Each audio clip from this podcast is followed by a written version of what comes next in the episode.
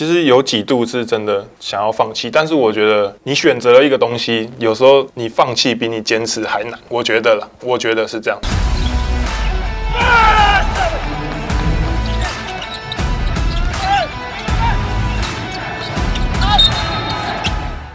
话题人物对号入座，坐哪里？球场第一排。耶！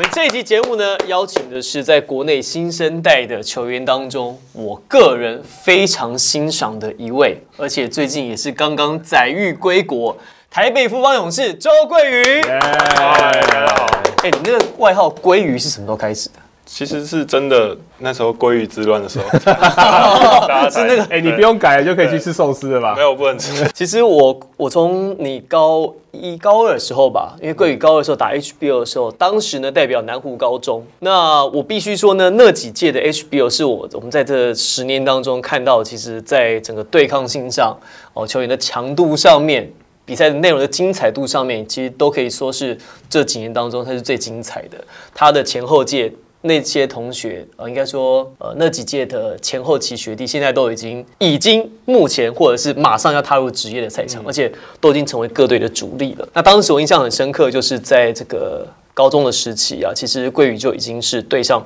持球比重很高的选手了，而且那时候感觉我们其实我们几个主播球评都觉得你那个时候展现出来的打法其实就很很老练，所以很老练就是说感觉上好像已经打球打很久了你。说没有高中生的冲动，是不是？对，就是就是打球，就打球会觉得说像是有点像公园阿北那样子，就是他已经很会解读比赛，传一些开后门的球。他在场上就是你会觉得他是知道他自己要干什么，有在动脑筋的。可是我后来聊才发现，其实你原来你接触到正规篮球训练是很晚的。对，基本上是从高中，高中以前都没有接触过正式的那种篮球训练，这样。我以为你跟简廷照一样，从国小国中开始一路打上来。没有没有没有没有，但我觉得应该也是因为就是从小时候就是跟哥哥到公园，然后跟学校是打三对三，所以其实打到国中就是让让我可能在高中的时候会有比较像你说比较老练的那种比较油条的一些打法。我觉得有可能是因为就是从小就是跟那些阿北那边公园阿北哦，所以所以所以我我所以我我的想法是没错的，对对。学对人的啊，对对对，看谁打球，你就会学谁嘛。对，所以当时所以当时我们的想法模板是，因为本来看的模板就是这些人啊。对。对。对。哦，怪不得。所以你很小的时候就应该是跟比你年纪大很多的球员在竞争，在呃对抗。对手在对抗了嘛，对不对？对对，可以这样说，因为哥哥大我五六岁，五岁五岁，所以就是小时候就是因为爸爸妈妈工作比较忙，所以那时候哥哥那时候国小国中的时候，就是根本不会想要待在家，就是放学什么就想要出去打篮球。但那时候就会说，那你要出去打篮球，那你要把弟弟带去，你才可以一起，你才可以去打，不然我们在家没有办法顾弟弟这样。所以就是小时候就跟哥哥他们一起到公园这样打球，所以年龄层差不多都是哥哥那那那几届，或是在更大的阿北他们，就是从小就跟他们打球这样。我比较好奇的是，像你在国中、高中、呃国中、国小的时候，比较不像一些球员，可能从少年篮赛、对 jhb 有这样一路打上来，嗯嗯，所以你到高中的时候，其实你算是才开始接受正规的篮球训练嘛。对好，在国中之前都学校都没有校队，嗯嗯，那可是你上到高中，突然间那个训练量这么强，你可以受得了，你可以吃得下来。其实有几度是真的想要放弃，但是我觉得你选择了一个东西，有时候你放弃比你坚持还难。我觉得啦，我觉得是这样。所以那时候其实很累，然后打电话回家的时候，其实也会很想要就是回家，或者会很想家人这样。但是我觉得更难的一点是跟爸妈说我不打了，我觉得这是最难的地方。所以就是就是继续就是所以你就是那种决定要做什么事情，然后头洗下去的，你就不会轻易的去放弃这样子的人。对，而且又是自己，其实就是自己喜欢的东西，就对了。嗯可是你国中、国小都没有接触过就是正规的篮球训练嘛？嗯那你也不会知道说你接受正规篮球训练，你会变成什么样的人嘛？所以对你那时候可能那么小，你也不可能说我就以后就是职业选手，或是对啊我以后就要靠打篮球，嗯然后被大家认识嘛？那那你怎么样说服你自己在高中的时候，在这么累的环境下，然后好说好，那我不要放弃，就是。你那时候的想法一定是有一个觉得说，我未来会变成怎么样，或者是还是我只是想要就是把这三年我决定要把它打好，就这样。我觉得是可能也是像一张白纸吧。到高中的时候，然后可以比较快的做到教练要的东西，因为就是吸收，就是我不会不用排摒摒除掉之前学到的东西，这样。那我觉得也刚好就是那时候蚂蚁教练蚂蚁教练给我很多的机会，让我在高一就可以报到名。所以其实我不太想，我我不太，我有想过，如果假如说我高一高二我都没有报到名的话，我会不会坚持下去？但是就是很幸运，那时候从高一就是有被列入到十二人名单，然后比赛其实也有不少的上场机会，所以就是会让我得到那些成就感。对，就是会想要让自己去持续的去进步，然后去在这个场上发光发热这样。因为等于他高一拿到球衣之后，然后高一当然是能够在场上有一些机会嘛。不过最终当然是要挑战冠军这件事情。那可能比如高一没有完成的，你就有一个动力，然后你高二去把它完成，然后高二没完成，就是你去把它延续到高三。那其实这一直有点像延续到到大学，因为其实接受过很多次访问，就是你都有讲到，因为其实没有真正的拿过一个冠军嘛，在在球队的时候，学生时期啊，嗯嗯，那这是不是也是一个让你能够就是持续觉得说我要在这条路上去去继续努力的一件事情？我觉得是吧？那高中的时候其实没有想要那么冠军，那时候就是很想要进四强，因为我高一高二的时候都没有进过四强，然后就是高一高二就是最后颁奖的时候都去小巨蛋看人家打球这样，然后就会想说，哎、我自己也想要在小巨蛋的这个舞台上面想踏进小巨蛋对对对不对对对对，所以就是在我们高三那一年，就是大家都很努力，然后就是。在练球上面，或是私底下，都是在谈论篮球有关的这一块，所以就是一个让自己一直前进的动力吧。那我觉得很很开心，我们在诶、高高三那一年有有打进小巨蛋。哎、你们那时候进小巨蛋，就是最后一天是有也是也是一样，那个父母会一起牵对对对对对对，有有有，那几年的状况很特别，因为桂宇高一高二的时候正是高国豪对。如日中天的时候，最强高中生，等到周桂宇高三的时候，呃，就是高国华毕业了嘛，然后那时候没有没有没有没有，我高三的时候国华高二，我比国华哦，对哦，对对对对对对对对，是你哦，对，你比他大，对。就是说刚好就是，反正就是刚好你那几年就刚好碰到他如日中天的那几年，可是也真的必须说，就是在那几年当中，其实你们在高三那一届，我觉得是非常有竞争力，当时跟简廷照两个人，对。而且双枪。还有林世轩，不要忘还有林世轩，那个时候也在正中，对，然后我没有一记错的话，曹军相那时候是不是在高一？没有还高二？他也是高二他也是高二。对。反正那时候他们事实上他们在阵容上面打法其实是很灵活，而且观赏性绝佳。我们那时候其实都觉得南湖这支球队哦，从八强打到四强其实不意外。而且我们那时候觉得说，当时你们那个组合，我我们那时候印象说，就算是你们打到冠军战，我们其实也不会觉得意外，因为他们那时候当时展现出来的球风其实是很成熟的。虽然整体的战力啊，整体的球员的一些对抗性可能没有南山、中山那么好，可他们的打法其实你会感觉出来，这个球队他们的球员是有想法的，就包含他跟景天道这件是有想法的。不过刚才你刚讲到说有一个事情，就是你刚才说放弃比坚持还难，这句话的意思是什么？我刚刚其实思考了很久，是说因为你要跟爸妈说，哎妈，开不了口我不对，是因为 开不了口的这个部分很难呢，还是所以有一半是吧？有一半是会觉得大家都那么支持你，然后你从一从国中要到高中的时候，准备打篮球的时候，全家都很支持你，然后也很幸运的有很多粉丝啊，或是很多教练也都很看好。那如果自己真的突然放弃，就感觉违背，就是让很多人都有点失望，这样，所以就是会觉得就是坚持下去，会过不了自己那一关？对对对对对，觉得自己啊没有办法跟支持你的家人、师长们交代。我觉得也也没办法对自己交代，因为自己都已经选择了嘛。那你又还没真的走到真的不能走的时候，你为什么要先放弃？这样对。好，那上了大学之后在师大，那当时呢跟陈佑伟佑伟搭配，嗯然后当时教练是王志群教练，他的带兵就是他在执教上面也是很灵活的一个球员跟教练。那谈一下大学阶段跟高中阶段这两个阶段相比，你觉得大学你学到最多是什么？我觉得，因为其实高中的时候，大家都不是在高中南湖高中那时候都不是大家很看好的球队。但是我到师大的时候，其实是每年几乎每年大家都会觉得，哎、是夺冠热门或者四强热门，所以开始有压力了。对，那时候其实会有一件一点压力，而且那时候在前面师大每年的战绩都很好，对，所以那时候其实刚刚好会有一点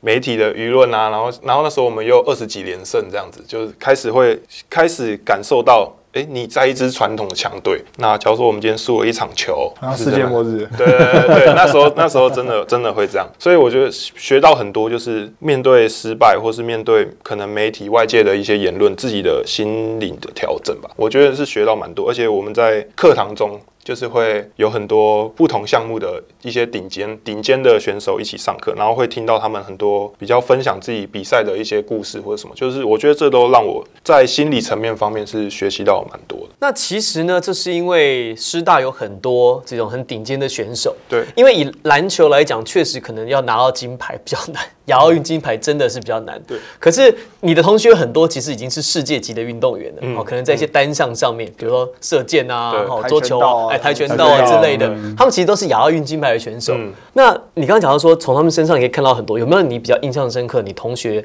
聊到的故事，你会觉得哇，原来是这样子。就是我我有一个同班同学，他是射箭的，然后他们是那他射箭的女生吗？男生男生、哦，OK 他们要去比奥运，但是台湾就是只有三个人可以去，然后他们刚好是五个人的选拔吧，然后他那时候好像是排第三个，就是是最后一个可以可以去奥运的。要么要去，要么去奥运，要么可能就跟奥运无缘那一种。对对对，但是他后来他们在他们就有一个选拔，他就他们四个人去比赛，比一个赛这样。然后结果他那一场比赛就是有点失常，这样，就他就他就那那一次奥运的机会，他就丧失了那一次的机会，就变他他后面那个人就递不上去。然后我那时候听到，我就哇，那我就说，那你是怎么调整这个调试那个心情。对，但他说其实当然是会很不，心里会很丧气吧，还是什么？但是其实接下来他那时候接下来就是有一个亚运的机会，他说，哎、那前面三个人去比奥运，那那这个亚运一定是一定是我要去。结果他后来就是去了那个亚运，然后就是比比赛的成绩就还不错，这样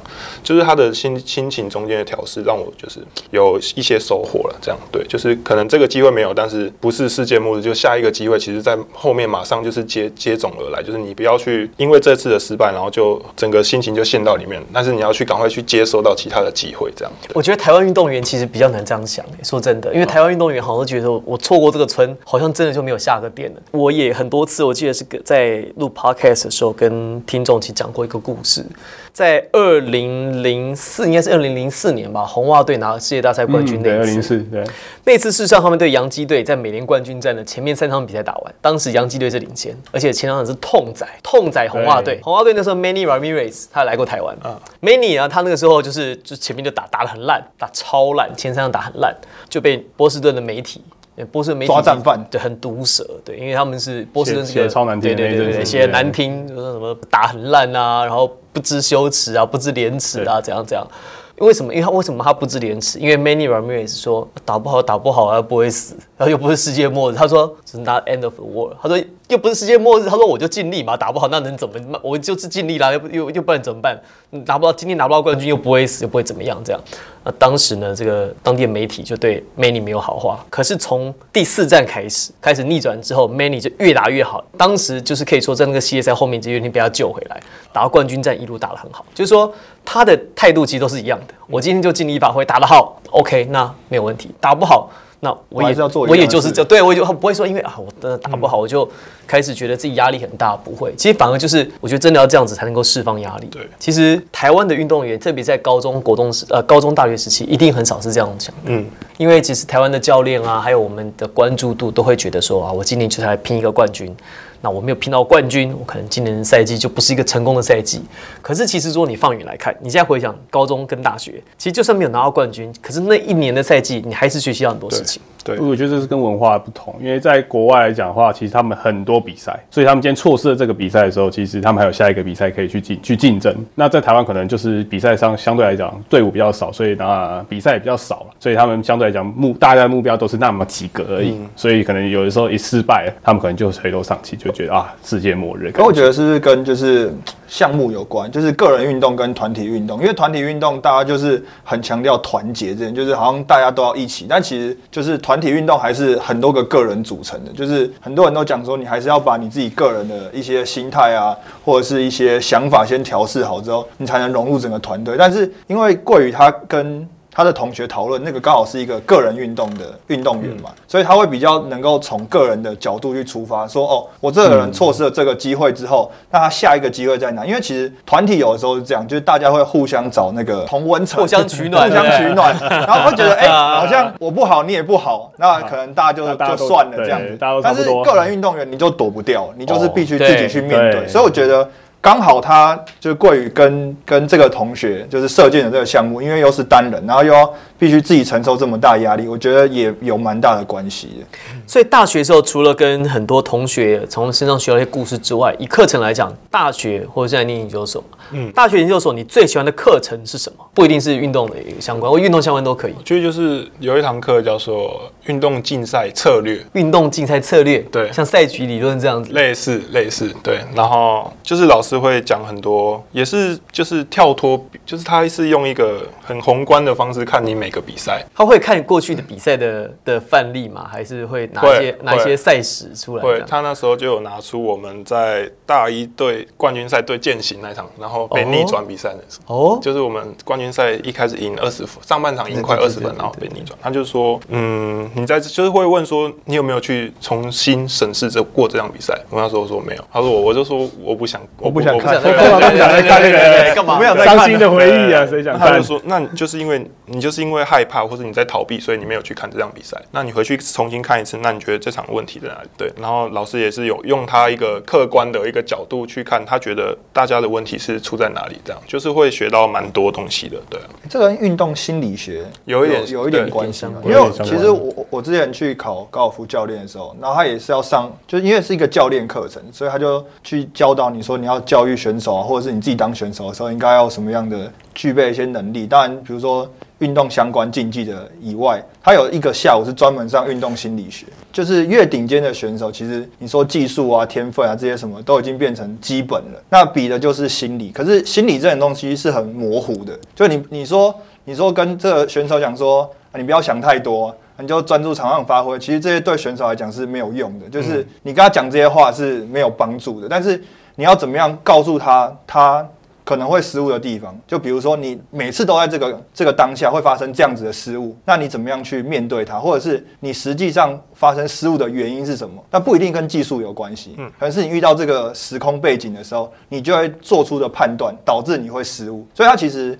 从某一个单一事件，然后会一直延续到，比如说你过去是怎么想事情的，然后跟你比如说接触的人，然后再来帮你去解决你可能一个失误的问题。这个其实我觉得也蛮有趣的。运动员就是体能、心理、技术、战术嘛，这个四个、这个四个层面去是主要就是这四个区块。那你要怎么在跟你的比赛或是训练中，你发现去找出你这四个环节中哪一个地方不足，或是哪一个地方需要去更加强的地方，就是这体心技战这样子，对，去体心技战，对体能、心理呃技技术跟战略战略，对哦，所以就要找寻这四个东西的平衡点。就是它是环环环相扣的这样，对。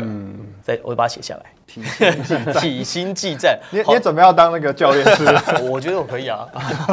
在这个学生时期啊，除了在课堂上啊，然后在场上学到这些东西之外，那你后来在这个毕业之后，其实也走上了职业球员这条道路嘛。嗯，一开始其实你也没有想说以后会以职业球员作为你的工作。那在你国中到高中这个阶段，高中到大学这个阶段，呃，有经历过要说服家人的这个过程嘛？说服妈妈，说服爸爸说哦，我以后可能就是以球员为主了。一开始球家里是赞成的吗？支持的吗？其实一开始都没有去讨论到这个这个话题，因为其实我也是真的到大二大三才有觉得说我可以往就是把篮球当做自己的一个职业的生涯这样子，所以。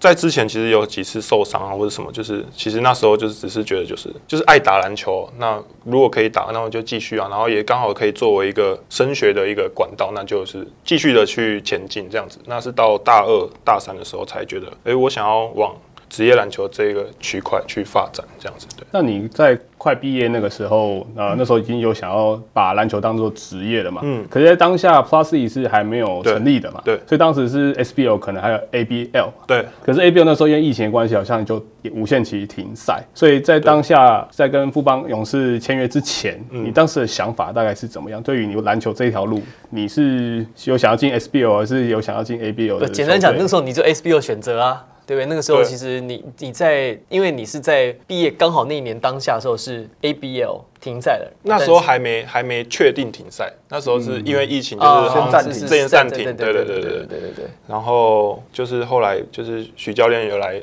就是找我这样子，然后我就觉得就是富邦整个团队都很有诚意吧，然后就是有有去过公司，然后去跟呃公司的人员去讨论到，就是对自己的在的目标跟规划，就是觉得一切都就是很，就是第一次体验到职业队原来是这种规模的那种感觉，然后就是感觉也很照顾球员，然后在做任何包括训练或是整个在谈论合合约的这个环节都非常的专业。对，很多很专业，所以就让我觉得很喜欢富邦这个团队。有没有觉得就是到职业之后，可能就从比如说在接触的过程，你就慢慢发现说，我好像变成职业球员，就是我把球打好就好，好像慢慢的会有很多人帮你处理，就是你周边的事收拾其他的事情对不对？那种感觉，就是比如说训练的安排啊，或者是课表啊，甚至你比如说你要复健啊、恢复啊、饮食啊这些等等，就战感觉术战术剪辑有好多不同的处理，就好像是有一个很很强大的团队，就突然出现在你旁边，然后你只要就是在场上啊，或者是专心你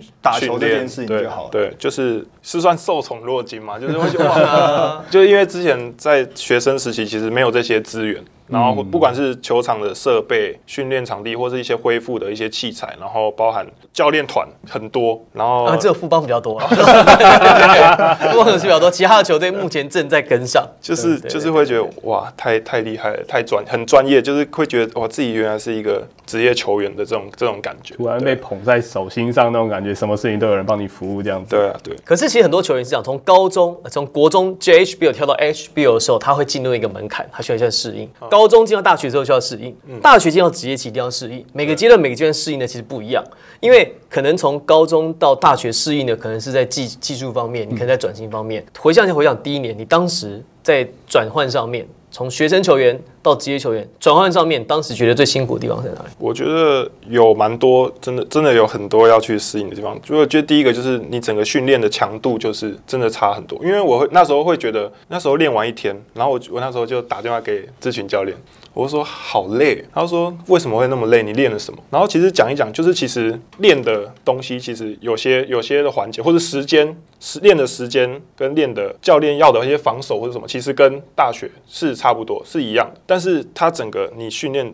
就像我们练一样的东西，但是那个强度是差很多。因为你对抗的对人都更强了、啊，对，就是差，啊所以而且更有经验。对对啊那时候练完真的是真的是脚软。你每天都被处理到，那时候就那累啊时候就真的很很难适应，而且你就是看我已经累，就是你已经快站，就是你已经都撑在旁边了，然后就看旁边的学长就嘻嘻哈你在干嘛？很悠哉。对，你在干嘛？你流那么多汗干嘛？这样，我说哇，就是那时候真的很难适应，震撼教育，真的是震撼教育。那除了就是你在场上练球以外，因为其实练球不是只有比如当下两个小时嘛，因为你可能还是要做一些准备。嗯，那你有没有觉得就是比如说学生时期，你可能就球鞋拿着，我到体育馆，然后换了鞋子，我就可以开始练球了。那到职业，你可能要做更多准备，比如说我热身要多做什么半个小时、一个小时，真的要让自己身体热开，或者是准备什么，我才要去迎迎接今天的练球。就是你自己有什么额外的功课？除了在身体上面恢复，或者是在呃，因为大学的时候，可能你当然是有做一些功课嘛。可是，在职业上面，你自己有没有额外做什么功课？我觉得其实去年就是你你学弟该做的事情就要就要先做，不管是从拖地啊，或是搬一些球啊，或者什么，就该做还是要做。然后就是我觉得会去加强自己身体的强度一些，或是一些热身，就是会先让不管是核心或是脚踝的一些稳定度啊什么，会会先去做一些比学长他们多做一些热身，不然那个强度一一真的一下来就真的会有点承受。你会额外自己做一些自主训练吗？偶尔偶尔，你要你要请就是个人的训练师吗？没没有没有固定，但是就是偶尔会找一对一的，就是训练。就因为我觉得队上就是很多，像我会找永仁教练来帮我训练一些就是技巧这样子。当然，大家都知道徐总对你的控球是很期待嘛，就是就是很多的访问啊，还有一些记者会，他其实都讲过。那刚好永仁在这方面，他也算是控球算是蛮好的一个球员。那你跟他在在讨论的时候，会以比如说控球这件角色为出发吗？还是以场上就是可能球队的需要为出发，或是永仁教练看你缺什么而出发？我觉得是以球队现在我们富邦缺什么，那我可不可以去升任到这个角色？因为像那时候其实赛季前是因为廷恩跟苏伟都有接后的受伤，那其实球队就刚好缺这个控球的一个角色。那许许教练那时候就是有给我这个机会，说让我可以去试试看，因为不然，因为如果其实，在锋线还有很多的人，就是大学长在前面，那我如果我可以成功的转到一号这个位置，其实对自己的上场时间也是会提升很多。所以那时候就开始去接触控球的时候，就是有问仁哥，他说我就说，因为其实我觉得仁哥也是一个很很聪明明的教练嘛，也看过很多球员，他就有跟我说，呃，怎么做啊，可以可以比较让我适应比较快，在这个角色里面这样子。因为我我我是这样看，就是说，其实你应该算是喜欢控球这个角色的吧？因为你其实拿球嘛，因为他在 喜欢他在高中时期开始就在高位有很多策应的动作啊，然后而且那时候你就是蛮延伸四号三号的，然后到了大学之后，他还是持续在做这件事情，所以以你的 sense、你的视野来讲，你是可以做到的。就是这个我我认为转过去控球这件事情对你来讲应该是不难，可是你现在认为卡在哪一个环节上面？我觉得是卡在自己的基本动作跟自信吧。我觉得，我觉得自信其实是蛮大的一个环节，因为可能是自信还是不习惯？这两个其实是有差异的。就是有的时候你你你认为你可以做到，只是我还我还不习惯。我觉得是因为还不习惯，所以导致让我没有自信。我觉得是这样，我也觉得是这样。对对对对，就是还还真的没有没有很适应这个，其实也是真的第一次真的去担任控球这个位置，就是其实还没有真的去适应，然后可能。又会呃，可能去自己可能会去放大自己所做的一些失误或者什么，所以就导致自己在心情的调试这一块就是没有做的。可是这不就回到你刚才跟这个射箭同学讲到的事情？对，就是一个转型的一个心态调整，就自己其实也还在摸索吧。因为其实你们先前包含徐静的总教练，包含吴永仁教练，其实来都讲过一件事情。嗯，讲到很近，其实他们两个的的手法都是一模一样的，不谋而合。都说你在练习时候。你在传球上对你做得出来，你在做主都在做控球这件事情上，主导上面攻跟传这件事情上平衡点。你抓的不错，可是到比赛的时候，他就觉得大家觉得说你 患得患失，包括学长说你就投啊，就攻这样，就是你不敢投。徐云哲也说嘛，他说你不投，他就必须把你换下来。嗯，那你觉得这件事情到目前为止，还是因为真的信心上跟不习惯这件事情导致的吗？我觉得有没有稍微好，就是说服自己？我觉得再多攻一点，就在第二个赛季，我自己觉得有好蛮多的。我就是觉得，就是真的开始适应了整个。职业队的慢慢适应整整个职业队的强度，然后这个比赛的一些节奏的一些进行，所以让我是比较适应球场上在比赛的节奏，然后可以让我更比较，我觉得比较像是我我想真的在打属于我自己的篮球了，就是因为去年其实就是其实就是机会可能比较少，其实一上场会有一些怯场或者紧张，但我觉得在今年是自己觉得有蛮适应很多，然后有慢慢在改善这样。我觉得其实讲到这个啊。就是我，因为我在要访桂宇之前去做了一下他这一季在场上的一些表现的功课，发现一件很有趣的事。其实刚刚讲到适应适应这件事情，其实如果你把它放到赛一一整个赛季来讲，当然有很多要适应的东西。但是如果我们把样本缩小一点，到每一场比赛每一场比赛，其实桂宇只要上场超过二十分钟的比赛，他的场上的成绩是可以展现的出来的。意思是，他可能如果比如说他今天是替补上场，可能。有比较短的时间，比如说只有六七分钟的时候，他其实比较难去打自己的篮球，他可能就是很功能性。比如说教练现在需要一个什么事情，或是我需要你做一些很功能性的事情。但是当你的时间超过二十分钟、二十分钟的时候，你就开始会做出你想做的事情，包括不管是得分也好，得分这一这一季有两场比赛超过十分嘛，那都是打超过二十分钟。那包括。你传出超过几次助攻，五五六次助攻的比赛，也都是打超过二十分钟。所以你有没有觉得，在你上场时间变久的时候，你反而在场上更敢做你自己想做的事？这算是这算是慢热吗？我场上我对我觉得这当然是一个问题。我觉得这也是这已经在这个职业球职业赛场上自己要去适应，因为真的一个替补球员，其实教练不太敢让你上去，然后要让你跑个三四分钟才你才开始，因为其实教练当然是希望。你你一上去就有一些表现，那你当然就是继续留在球场上。但是对，但是如果你一个替补球员，你没有做好一个准备，你上去可能球队要整个等你三四分钟，其实是比较困难的一个部分。对，这也是自己要去加强的地方嘛。对啊，觉得。我觉得有一个人可以参考，这个人我也蛮喜欢的。以前国体的周伟成啊，他的身高应该他比你矮一点，嗯，那打的位置呢跟你接近，那功能性也跟你，他也是在居中可以撑，可以传。他其实，在刚进职业的前一年两年，其实他打的也很辛苦。嗯，当时在台皮还是九泰嘛？九泰，九泰嘛，我记得是。但后来他其实就越打越好，在这在特别是在这个赛季的 SBU，他打的非常好。我觉得他的状况其实跟你有点像是，他前一两年他也找不到自己的定位。他上场他会觉得说，我是不是做错一个什么事情，我怕被换下来。嗯，我。我就患得患失。可是到今年，因为反正 SBL 也没什么人，你知道吗，所以所以他也不怕被换下来，因为就是他就哎我我就是可以打到我就底毛起来打。对，所以突就像就像你的状况很像，就当你可以打到二十分钟的时候，你说，哎、我今天我已经热开来之后，我我可以随心所欲把我自己比赛做想做动作的时候，其实就可以打得好了。我觉得他的他的那个、他的状况，还有他的整个，其实可以可以跟他借鉴一下借鉴一下，参考一下。好，这一集最后最后呢，我们来问一下，就是在这个呃台北富邦勇士啊，在今年赛季，那也尝试了控球的位置、前锋的位置。你自己有没有其实最场上你最想要打的位置，最想要去，比如说现在学到哪哪一个位置是你比较想要，就是比如这个可能是你想要发展的模板，或是你想打，比如打前锋、控球，还是控球确实就是你最喜欢的？我觉得没有想要局限于局限自己，就是其实我觉得，因为许教练有跟我讲说，你虽然是担任，我现在要你上去担任控球，但是我没有要你真的运球过半场，你像可以赖廷恩那样，就是对、哦我没有要像你像廷恩或者像施伟这样，你可以可以把球给你的队友，叫他过过半场，就是不要你不要局，他说你不要局限在你是控球，你就要做什么事情，就其实哦现在大家可以就是去。互相的去帮忙嘛，就是在球场上没有不要说什么你是什么位置你就要做什么事，那就是好像有好像有听他讲过哎，有啊，上次徐总来的时候，上次徐总我们有讨论嘛。上次徐总来的时候，他就说，他说贵宇有时候太执着于控球这件事。对对对对对对对脑筋不对对是控球，就是对对对传球、我带球。我我是控球，我就要做像控球做像赖廷恩一样的工作对对。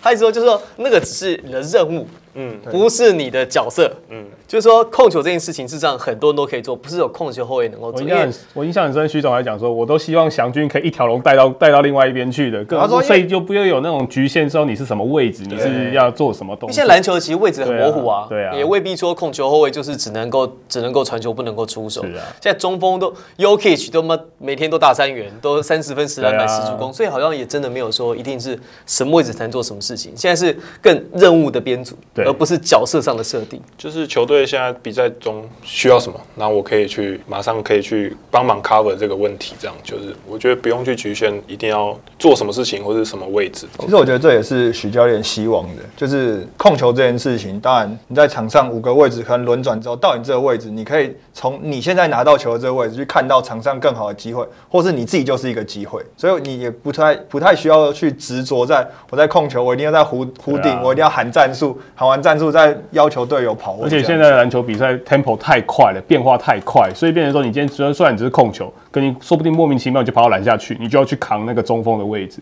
所以其实现在已经没有局限在说你一定要打什么位置，打什么样 style 的、啊。所以呢，其实在这集节目呢，我反而认为是可以给很多年轻的球员，或者是你准备要踏入职业的球员一个很好的参考。因为其实像桂宇就分享他的经历嘛，就是说你在场上的时候，虽然你在角色上可能可以面临转换，你在在过去可能你打的位置跟你进到下一个层级打的位置可能是不一样的，但是你既然可以进到下一个层级，就就表示你在前一个层级一定有些事情是做得很好的。那你其实你就应该把你的这个功能带到下一个层级去，即使角色转换，但是你还是可以做这件事情。比如说你可能你原来是中锋，你打到了前锋，但是原本你有很好投射能力，你可以继续去投，或是你本来很会抢篮板，你你还是可以是一个很会抢篮板的后卫嘛。嗯，这个其实是不冲突的。那有一些球员的问题就是说，可能说啊，我我我本来是前锋，我到了后卫的位置，那我本来很会抢篮板，那我到了后卫就那我就应该去投外线，我反而就不抢篮板。其实这个是可以不冲突的，因为事实上现在就像我们讲，篮球场上五个位置它也是非常模糊的，反而是球队需要你做什么事情的时候，你可以最快知道你什么时候可以满足总教练的要求，可以满足球队的要求，可以帮助球队赢球，你很快的这个这个体系当中就会有你的那个位置在了。嗯，好，那我们这期节目非常感谢台北富邦勇士的周桂宇带来他在求学当中的一些经历，还有他在球队当中目前的定位，他自己的想法。那下一期节目呢，我们要聊一聊在今年二零二二年代表了中华队出赛，更多他在国际赛的经验会在我们下一期的节目当中为大家呈现。我是王柏林，我是 Henry，我是 Tony，我是郭宇。我们下期节目再见，拜拜。拜。